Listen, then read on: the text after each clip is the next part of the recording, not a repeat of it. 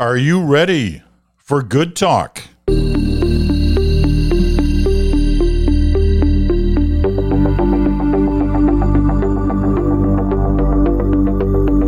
yes, of course you're ready. Good talk. Chantal Hébert is in Montreal. Bruce Anderson's in Ottawa. I'm Peter Mansbridge in Toronto, Ontario. And uh, lots to talk about this week. This was a busy week. Um, and I got, I'm to actually t- start with the with the most recent because I've been trying to find out kind of what happened on Thursday night. Uh, Jean Charest had his first big rally in Quebec, and a lot of attention was placed on how he would do it, something like that, as he runs for the Conservative leadership. Two weeks in, rally in Quebec. Uh, so I looked through the, I scanned the English language uh, papers, the national papers I couldn't find anything today. It doesn't mean it's not in there somewhere, but I couldn't find it. So Chantal, you're in Montreal. I don't know whether you were at this thing or not, uh, but you. I'm, uh, my betting is that you have. Uh, if you weren't there, you had your spies there, and we have probably got some sense from you as to how it went. And there was some uh, coverage in the French language media to complement it. Uh, so no, I wasn't there. I was at issuing, uh, and then took a pass on driving to Laval uh, to get there late for a speech. By all accounts, those uh, of the people I know who were there and who know about things uh, politics and the people who have been reporting on it, uh, it was a good crowd. Uh, 350 to 500, depending on who you talk to and who you listen to. An enthusiastic crowd. With uh, mixed in. It wasn't just a meeting of the old friends of the Quebec Liberal Party uh, and Jean Charest's former colleagues. Uh, there were uh, plenty of conservatives there, including one from Alberta that uh, the Charest camp was boasting about earlier in the afternoon, Ron Liepert, who's an MP, but who used to be the Minister of Finance, among other jobs that they held in the Alberta government. So a significant um, catch, I think, for the Charest camp. I would call what happened last night a relaunch of the Charest campaign because it kind of started and stopped. It started uh, not on, on a big bang in Alberta. Remember that basement launch? It kind of looked, um, well, it didn't scream momentum, put it this way. And then Jean Charest caught COVID and uh, was in, in self isolation. So he was doing whatever it is uh, that leadership candidates do via Zoom and other uh, means. So this was his first real performance, and as opposed to Alberta, where he spoke without notes in a casual way about why he was running, he had a, a, a more extensive speech which seemed to hit a lot of right notes uh, as to why he should be a conservative leader. Talked quite a bit about Stephen Harper, by the way, uh, saying good things, talked about fiscal discipline, and now he had imposed it on. Uh, uh, in Quebec when he was in, in office, and talked about uh, how he had gone to Quebec at a time of existential crisis over the unity issue, and he felt that this was a good time to return to federal politics uh, at a time when, uh, at least in his view, the country is very divided. So, uh, overall, a good outing. The real important thing, I think, from the Quebec standpoint, was uh, whether uh, he would have a crowd that looked more sizable than Pierre Poilievre's crowds in Quebec last weekend, which were also uh, respectable in size. And what both of those visits tell me is that Quebec is really in this leadership campaign in a way that it has not been since the party reunited a couple of decades ago. All right. Uh, you know, I'm looking at the the pictures. Charest tweeted himself some pictures from the uh, from the rally, and it's definitely a respectable crowd. It's not like it's an arena full of people, but it's definitely a you know banquet hall or something like that, and there's a, there, there's a lot of people there. Uh, wedding hall, I think. by hall. the way, okay. mostly used for wedding receptions. I'm told. Not been too many in the last few years, but uh, nevertheless, um, uh, you know, with crowd size, really, you got to be careful, and we all know that uh, about those. You can you can stack a room, you can make a small room look like it's packed because it's small, and you can make a big room look like it's empty because you can't pack it. Um, so you have to be careful on, on these things, but it, interesting to see that he's he kind of he must have acknowledged himself that Calgary didn't go that well. If if he's prepared to kind of reset up, relaunch, in, in, in your words, I don't think he probably described it that way, but nevertheless, that's the appearance of it. Bruce, you got any thoughts on this? Uh, this opening, I, I, am going to get to uh, a bigger question on the on the conservatives, but uh, just on this first of all. Yeah, I think if you roll back the clock a few weeks, the real question around the idea of Jean Charest as a candidate would it was would it really gain any kind of traction, or would he be kind of expelled at first sight by the party? And um, I think that question has been answered now. Uh, that doesn't mean he's going to win. That doesn't really have much to tell us by way of how is this fight going to evolve. But at the same time, I think he's managed to create a sense of okay, he's an alternative to Pierre Poilievre, who otherwise was looking like he was going to be the runaway leader of this uh, race, um, and he's got a different pitch. And I think that uh, what's been happening, and I, you know, I I take the point that I think that that Calgary meeting looked bad as a first step because maybe people who knew him, like me, maybe would look at it and go, well, as the first event to mark the kickoff of a campaign, uh, it didn't have the pizzazz that one might have hoped for. And I, so I started thinking about that and I'm thinking, well, why would that be? And first of all, I think the question of whether he should have gone first to Calgary, I think is a question of is that a genuflection in the direction of this is the power base of the party? Probably.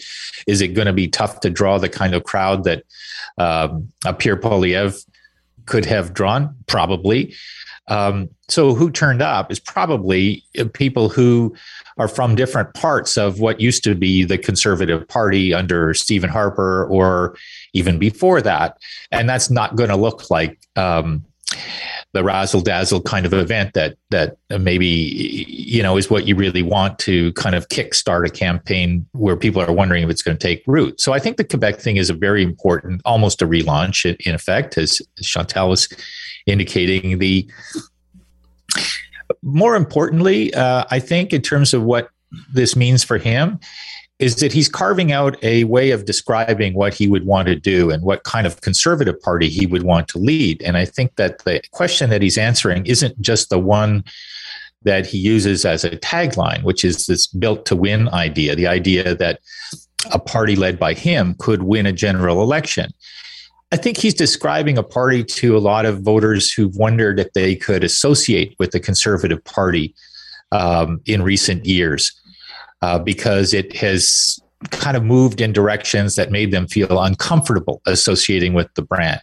I think he's saying, I want to be the leader who makes it comfortable for you to say in the company of friends and family and neighbors and coworkers that you're joining the Conservative Party or going to support the Conservative Party.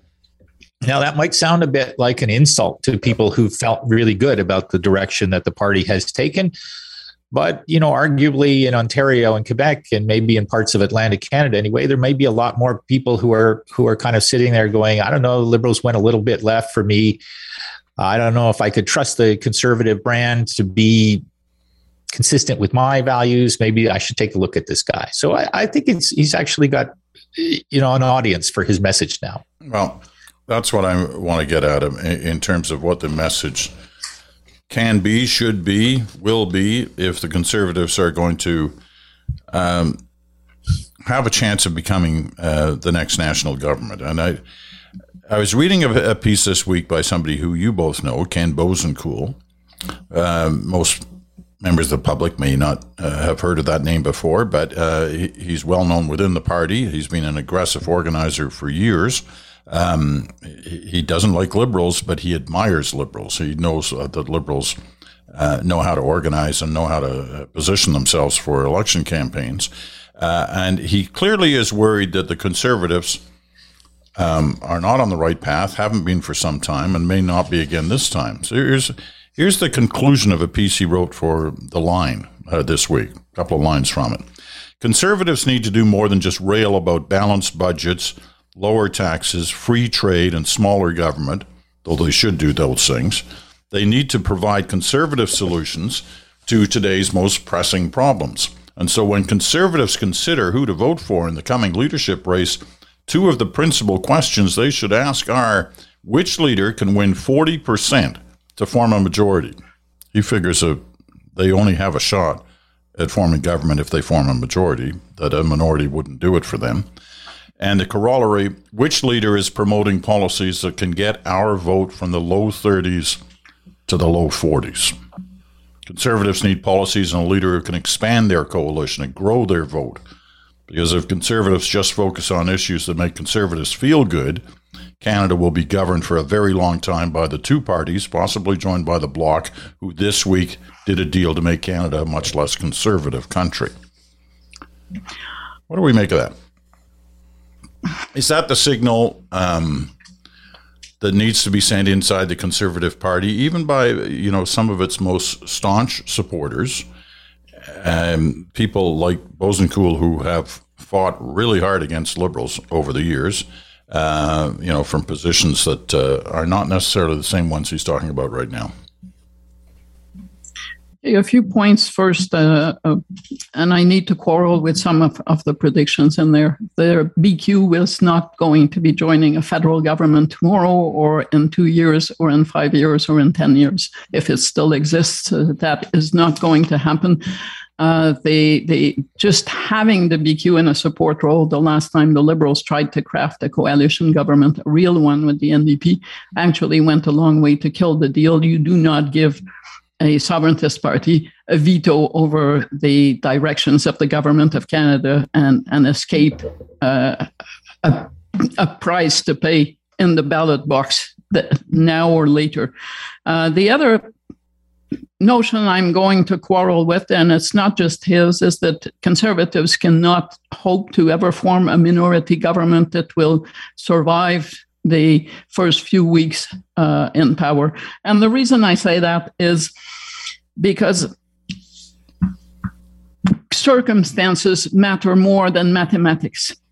If in three years, after a decade of liberal rule, the conservatives win 39% of the vote, and on that basis, or 37, and end up with a minority government, a lot of Canadians will have voted for change.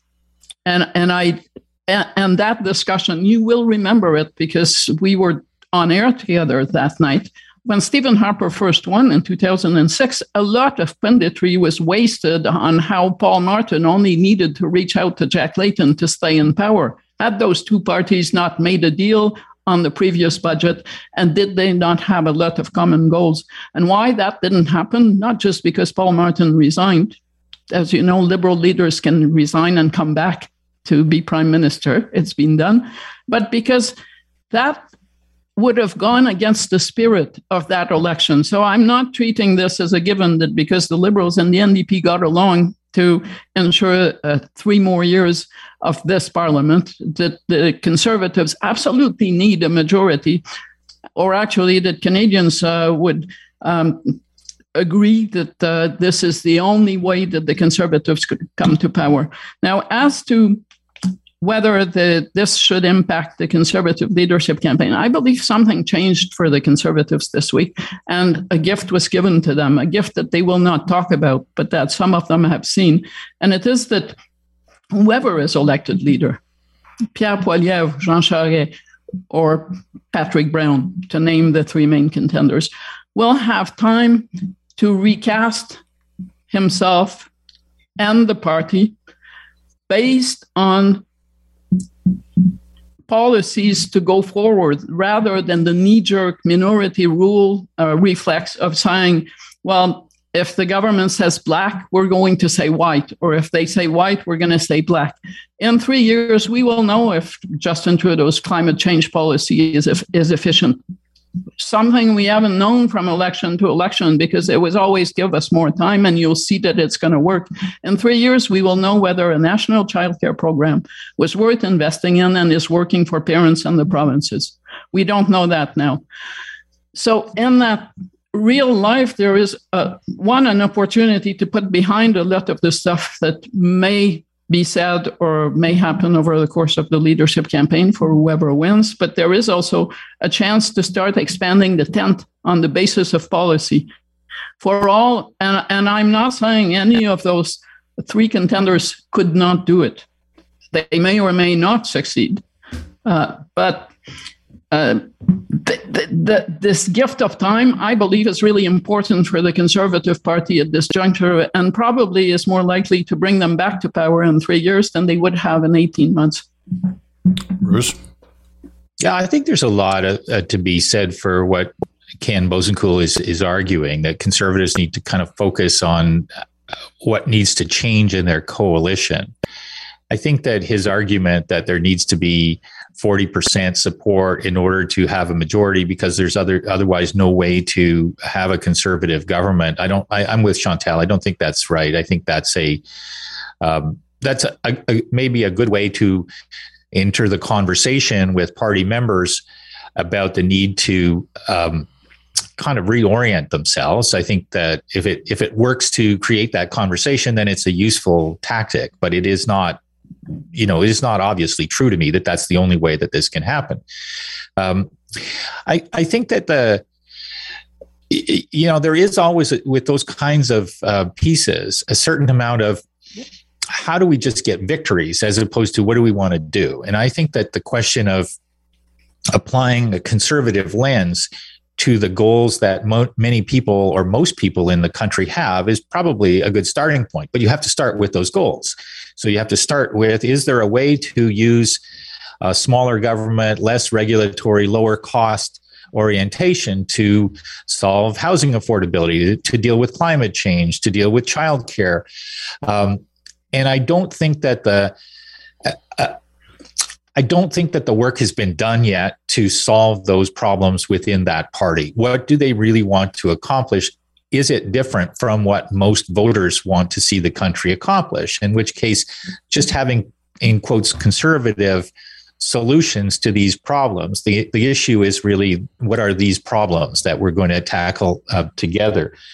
And the last thing I'll say is that there's a, a, an implied we just need to add a few things uh, aspect to that argument. And the truth is that there needs to be a subtraction too. Um, the idea of a conservative brand that hesitant voters will feel comfortable marking an x for has probably got more to do with i don't want to see any evidence of um, Islamophobia. I don't want to see any evidence of climate denial. I don't want to see any qualification of is everybody equal, regardless of their sexual orientation. Those are issues where the party, if it's going to succeed in the long term, probably needs to. I mean, it could succeed without doing this by virtue of luck and circumstance. But to build a robust, successful long term thing, they need to sort of look at some of those attitudes and say, there's a people's party uh, for those folks or we just can't we can't sort of we can't sort of welcome all of the stuff that we've got in our tent right now and expect to be able to add other voters to it. That friction has been evident for years now, and it's growing worse, and it's going to grow worse unless it's dealt with at a leadership level. I think. All right, and in defense of Ken, I should say in the in the full article, he does do the climate he said they absolutely have to get a, a, a huge advocate on that issue. Policy. Yeah, yeah. I, am uh, no, I like this piece, and, and I thought it was useful for conservatives to read. Uh, Agreed. Uh, but but there are things in there uh, that reflect some of the blind spots of conservatives. For instance. Uh, that a deal between the NDP and the Liberals has made Canada less conservative. Is that the chicken or the egg because 50.4% of Canadians voted for the NDP and the Liberals, and none of those voters was surprised by the content of their agreement because it was part and parcel of issues that are part of their brand, have been part of it for three elections. If you add to those a fairly high chunk of Bloc voters who certainly disagree with the notion that the federal government would impose conditions or put strings on child on healthcare funding, but who otherwise are on side with the climate change policies and the childcare policies uh, of the federal government that are part of this deal.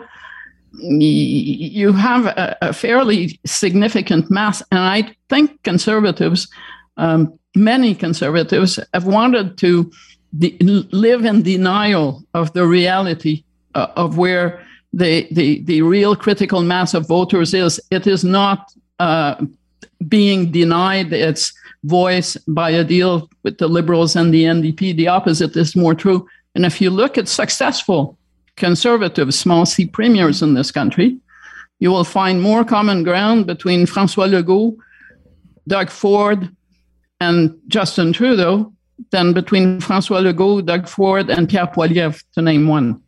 Uh, that also sends a signal. If Doug Ford wins a majority next June, it will be because voters who voted for Justin Trudeau last fall will vote for him. They are comfortable voting for both, and they have been for the past few elections. I don't think conservatives have wanted to look that in the face. Um, okay, we're going to move on. I, I, I, I, am going to, I'm going to risk getting boxed around the ears by Chantal is a it's kind of a weekly event here, but let me just say one thing about the uh, about this issue about the conservatives and the bloc getting it together on something. Um, you know, you're quite right. What happened in in 2006, but in 2004, at the end of that parliament, you know, Gilles Duceppe, the bloc leader, sat down with Jack Layton and Stephen Harper and signed a deal that, uh, that, did some changes to the parliamentary process. Uh, but Harper wanted to take it further than that. He'd written articles in the 90s about the only way the conservatives were ever going to defeat the liberals was if they made a pact with the bloc. So it was kind of out there, and that was kind of the first indication that it that there, that there was some some way to get some agreement between those two.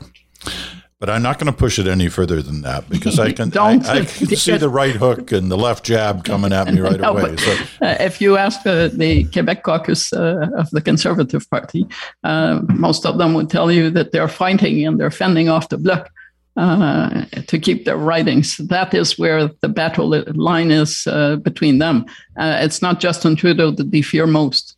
it's the Bloc Québécois. Yeah.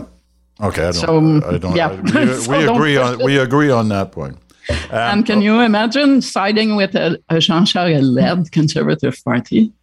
What that would do to Quebec politics? The, the former Federalist champion would find support. yeah. nah. Hmm, okay. Yeah, okay. I'm done. Moving on. We're going to take a quick break. When we come back, uh, I know that you're sitting out there going, "Are you ever going to talk about that deal that could make Canada a socialist state, or already has?" We are going to talk about that deal. And in fact, it'll be the majority of this discussion. But before we get there, we have one little point to make on our friend, the Premier of Alberta, Jason Kenney. We'll make that right after this.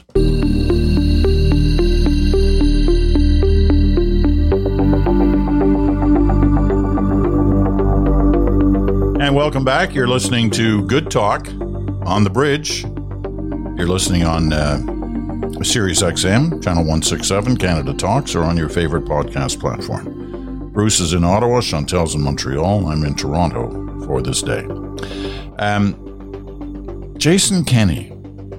Boy, it seems every week there's something that he serves up that we can uh, that we can talk about, and he didn't serve this one up. Uh, a good CBC reporter dug this up, found a tape, or got leaked a tape of Jason Kenney speaking at a a party or a caucus function, not a public one, a private one, where he told his supporters, or at least those in the room, that um, sure he thought at times of may, maybe he should step down, but he decided he was staying because somebody has to control the lunatics, his word, inside the party. Now, when I heard that, I thought, this guy sounds like that guy on Smoke Mirrors and the Truth on Wednesday on the bridge. He's just stealing his language. Um, this sounds like quite something for a guy to say about members of his own party. Although Hillary Clinton said it, look what happened to her. But Bruce, uh, what's your take on this? Well, I felt like the unplugged Jason Kenney was the most honest I've heard uh, him be, and I know that he didn't mean for these comments to be made to be kind of aired publicly, but he was describing what those of us from a distance would have easily imagined was a very frustrating existence. Now, some of his frustrations in that job are entirely on him. It's completely erroneous, I think, for him to pretend that the only thing that's going right in the Alberta United Conservative Party is his leadership. And the only problem is that there's a whole bunch of other people who don't understand the gift that he's brought to Alberta politics. Um, he has, I think, on the whole, failed to articulate uh, a more kind of optimistic, forward looking, thoughtful policy agenda, um, which could have eroded some of the hyper partisanship and the friction and the and the acid really in, in Alberta politics because his natural setting often does veer in the direction of hyper partisan himself. Um, I think it's a bit of a caricature that he makes of himself sometimes because those who know him from his Ottawa days know he's a pretty smart guy and he's capable of having a conversation that isn't all hyper partisan. But um, he looked like he wanted to play that game. And I don't think it's been successful for him. I don't think that the, the right likes him. I don't think that the center likes him in the province. And I think he's battling a, a pretty serious situation. And when you and I talked about this, Peter, the other day, I think I said I, I'd be, I would not be surprised if he decided to bow out before this vote actually takes place. If he thinks he can't win it, then it doesn't make sense for him to let it happen. It does make sense for him to say, I've done my best. I've tried everything I can. The problem is the deplorables, not me. I've got to move on to something else. Um, I don't know whether that's what will happen. I don't know whether the change in the format for the voting is going to actually materially improve his chances. But I've never seen, and we've all seen, lots of leaders under duress. This has been protracted, it's been vicious, it's been public, it's been you know, it's been hard to see how he can kind of come out of this. I don't remember seeing a leader under such sustained internal fire, and it's not even just internal. You got something uh, briefly to add to that, Chantal? Oh, well, for one, the change from uh, in person vote to mail in ballot means the calendar has also been uh, altered in the sense that those ballots will be mailed. Uh, the vote was supposed to take place on April 9th. Now those ballots will be mailed and you need to send them back in by May 18. So that pushes off a result uh, until late May, basically. Um, I, I was struck by the fact that, according to the CBC report, the premier was addressing caucus staff. So someone in there was taping uh, what the premier was saying at the staff meeting, one. And two, some of those caucus staff members must work for some of the lunatics that Jason Kenney was talking about, since some of the members of his own caucus are, have been calling for him to resign. And third, at the time when Jason Kenney is fighting on two fronts. He's fighting for his job, but he's fighting also to reverse a trend in the public opinion polls and in voting intention that favors the NDP. This sends the message that there are so many lunatics within his own party, by his own admission, that he needs to keep them at bay by holding his ground. What does that tell you about a party when its leader uh, fears it will be overwhelmed by lunatics. He's basically saying there are many, many, many of them. Uh, and I think that's damaging to the image of the party on the larger scale uh, of, of provincial politics. Okay. Take yeah, I think actually it's one of those moments where people who are wondering if conservative is in danger of becoming something that they can't really consider voting for, not just in Alberta, but maybe more broadly. You actually have the leader of an important part of the conservative movement in Canada kind of confirming that that's what he sees up close.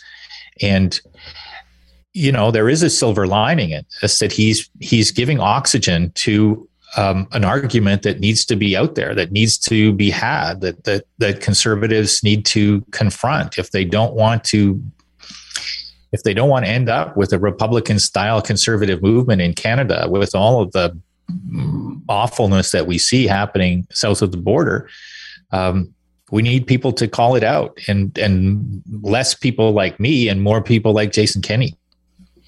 All right, we're going to take our final break and then come back and deal with the uh, the biggest story of the week, and that's the deal between the Liberals and the NDP, and just exactly what it means. Back in a moment.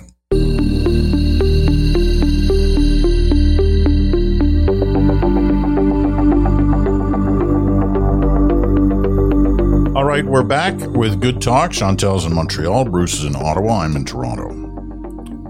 You know, it must have been a a strange couple of days for Justin Trudeau because there he was standing in the European Parliament the other day giving a speech and being heckled by three of the 705 or 8, whatever it is, number of European parliamentarians, the three being upset at the trucker convoy situation and that uh,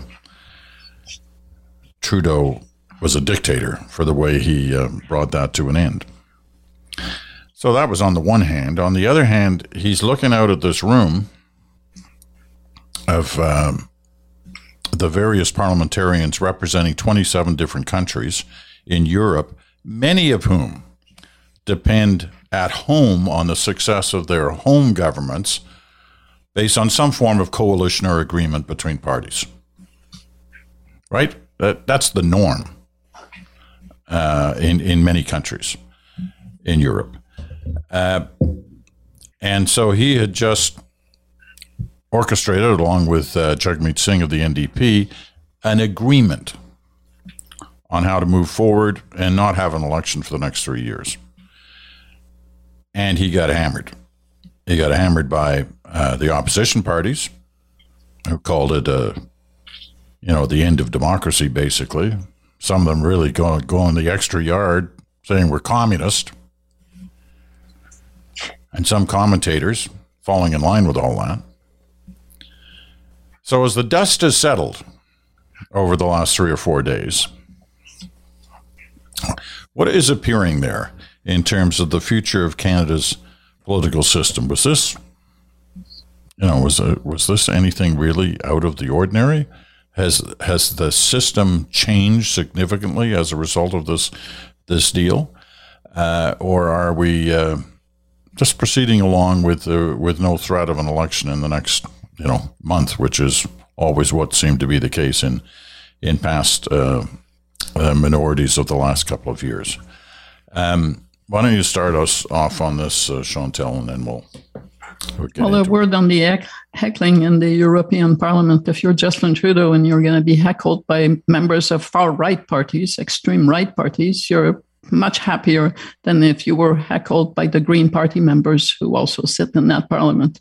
So, given a choice of heckling, um, I think that was probably the best case scenario. Have, have as fundamental change happened, it's too early uh, to say that.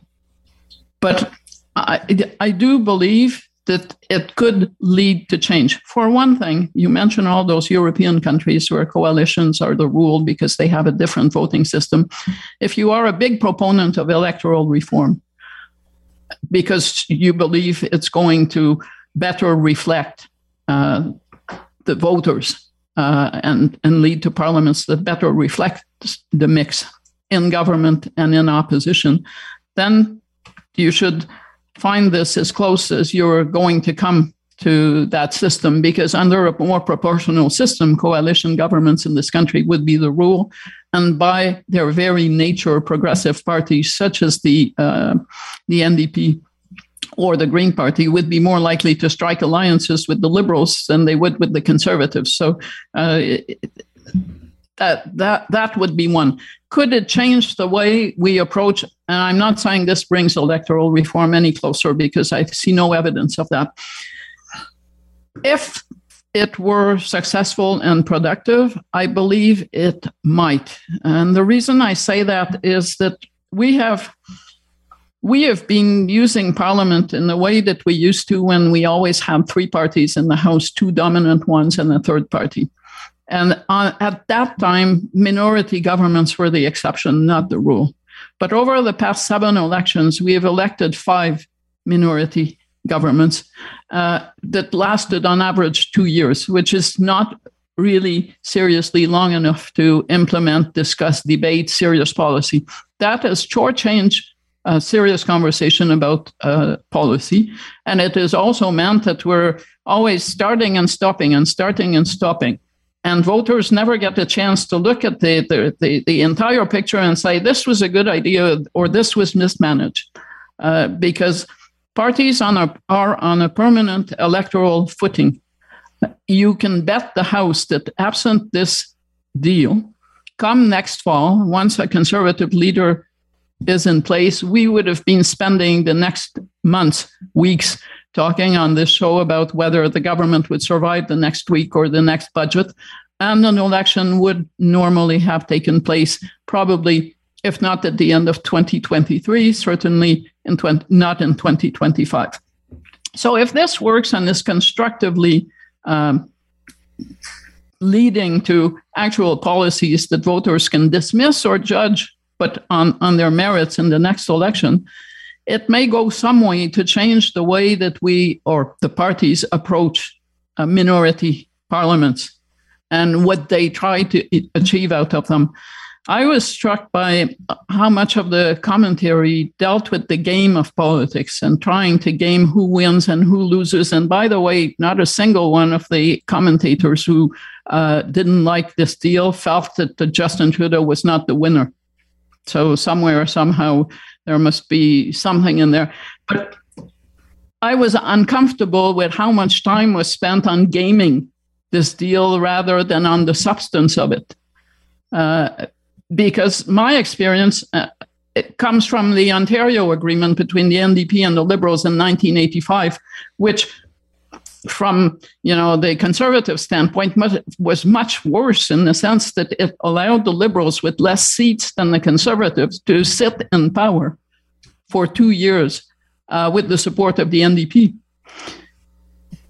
if ontarians did not like the experience they certainly did not show it in the subsequent election two years later because david peterson won a majority government and if voters felt that they should punish the NDP and Bob Rae for doing that, they had a strange way of showing it by giving him a, majority government a couple of years later. And what I'm trying to say is the noise this week does not, it was disconnected from the experience. And if you want to go more recent, look at BC.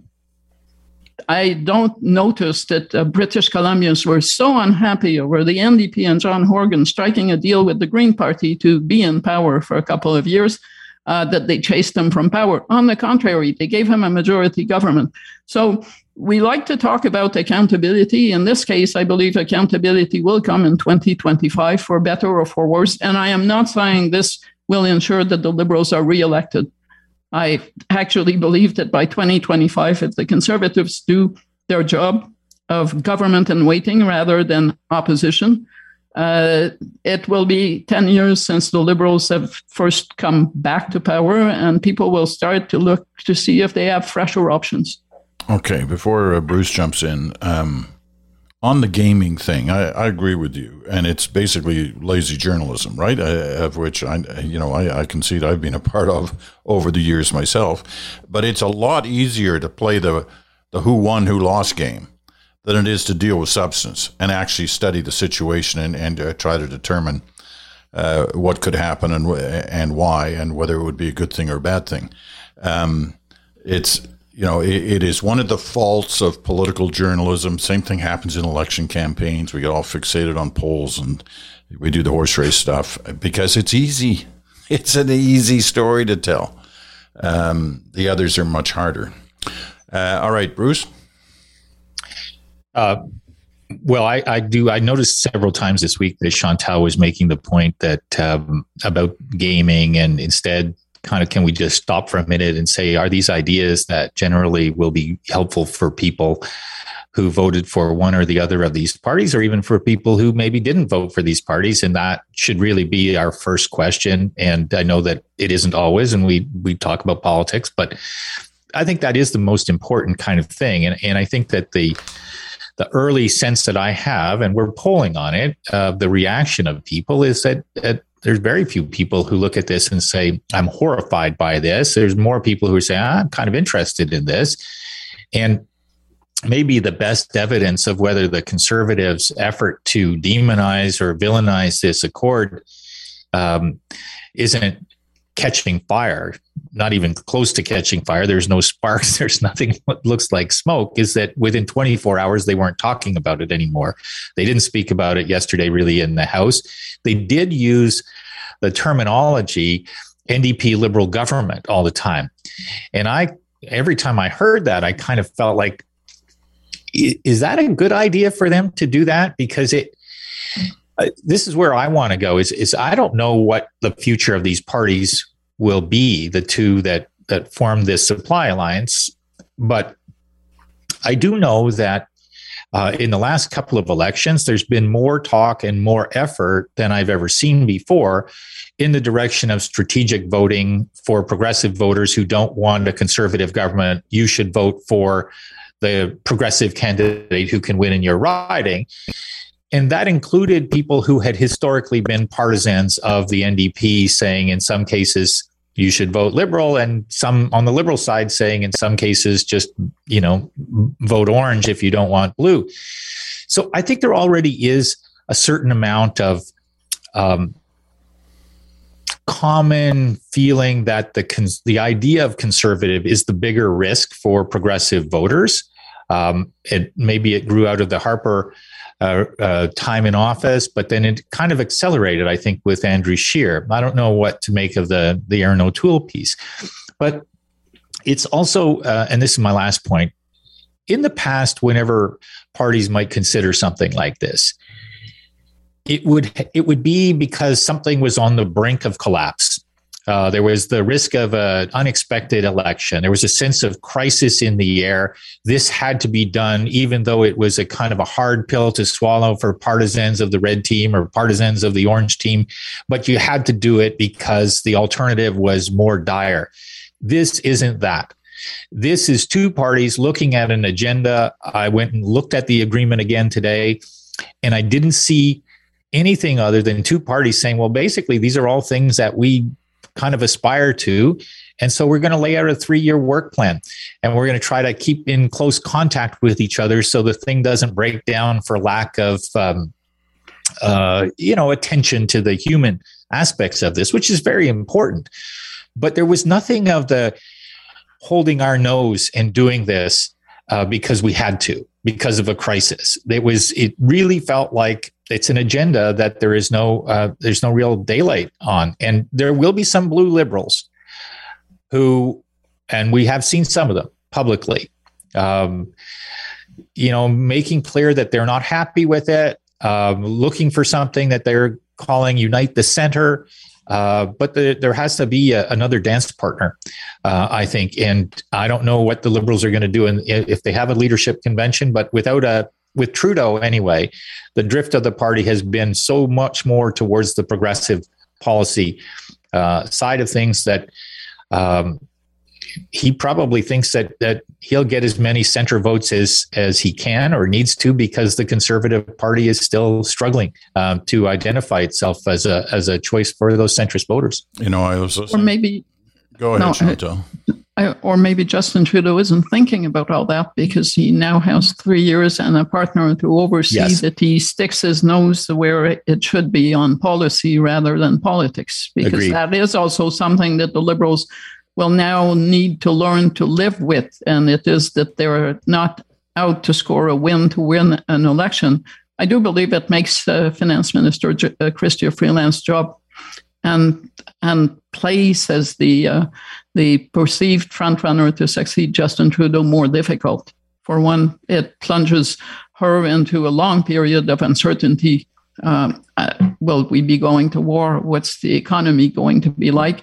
And two, she now has to find a way to juggle more spending without coming across as the finance minister who dug the biggest possible hole uh, post pandemic or absent a pandemic in Canadian history, which is not great if you're going to be campaigning as the leader of a party in three years. And, you know, uh, not to also mention the, uh, or actually to mention the the other question about whether Trudeau decides to say. I mean, I, I won that bet that we took at year's end. I need to remind you well, guys of that. The year's not over yet.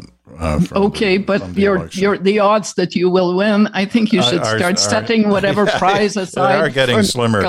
to, to step away from being the, the, leader faced with the challenge of the potential war, the pandemic's not over, the economy ha, has potential to go really into the tank. Um, to walk away from those challenges would say something about a person. But uh, anyway. and three more years in power. Yeah, anyway, we'll see. I'm not backing away yet, but uh, but here's one thing I, I would like to pick up on as a, as kind of the last area.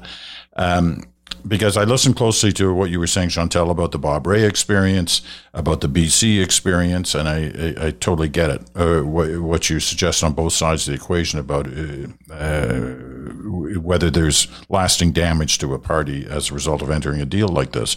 Um, let me give a couple of other examples on a different take. You know, you have uh, Tommy Douglas as the NDP leader in the 60s through majority governments of Pearson, and out of those majority governments, getting something that gave him the legacy of being the father of Medicare. He lost uh, not only the election, but his own seat, I think, after that. Um, but nobody thinks about that. They think about the legacy of what he meant. Uh, in in similar ways, not quite as grand, but David Lewis propping up Pierre Trudeau in the early 1970s in an informal arrangement that everybody knew was more formal than informal.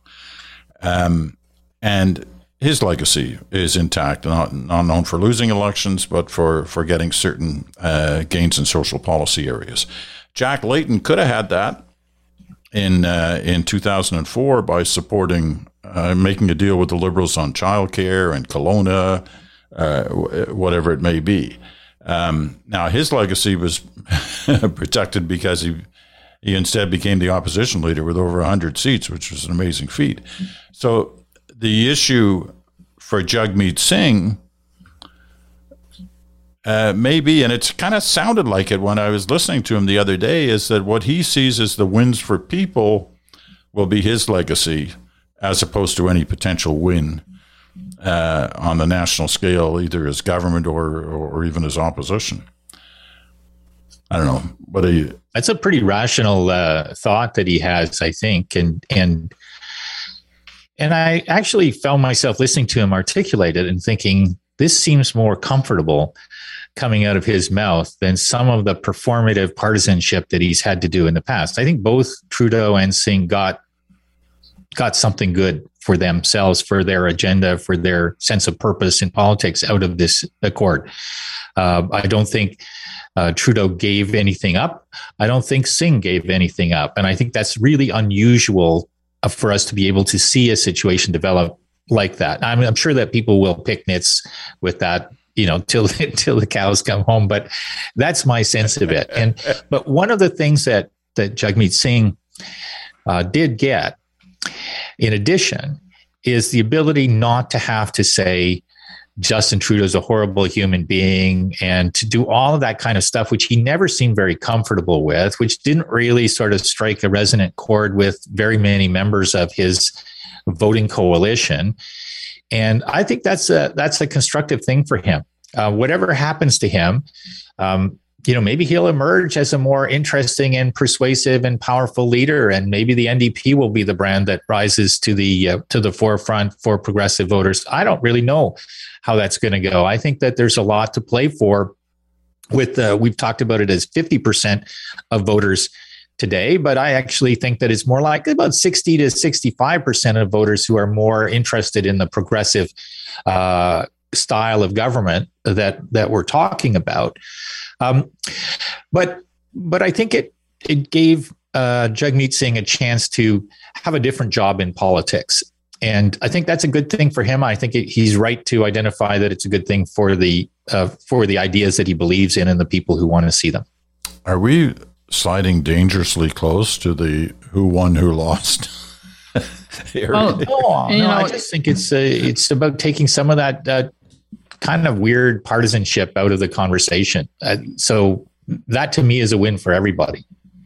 But it's okay. also a win for the person who leads uh, uh, on it. And I think in the case of Jack Layton, the perception that he had been an honest broker certainly helped him on the way to uh, bringing the party to official opposition. People tend to forget that Jack Layton was the leading voice in the coalition crafting efforts of 2008, the, that parliamentary crisis. Uh, he certainly reaped rewards for it in the 2011 election Yep. Uh, he didn't get punished. It was the opposite. But beyond who won and who lost, there has been a lot written about how Jack, you know, uh, Jagmeet Singh is a cheap date and uh, he, he, Trudeau got the better of him. But I do think what he was saying this week uh, and and what he decided to do is in sync with what most NDP voters feel the NDP should be doing uh, that that they win for they want their party to have a role in pushing issues that matter to them. Uh, and this fits how the NDP uh, has traditionally been uh, effective in the House of Commons. Now, let's be clear a week ago, no one was talking about the NDP, and that had been going on for weeks and weeks and weeks. Uh, and without picking winners and losers, it is much better to have some reason for people to look at you when you're in parliament than to just be the fourth party uh, that is kind of uh, stuck supporting the government uh, without any role because you don't want an election.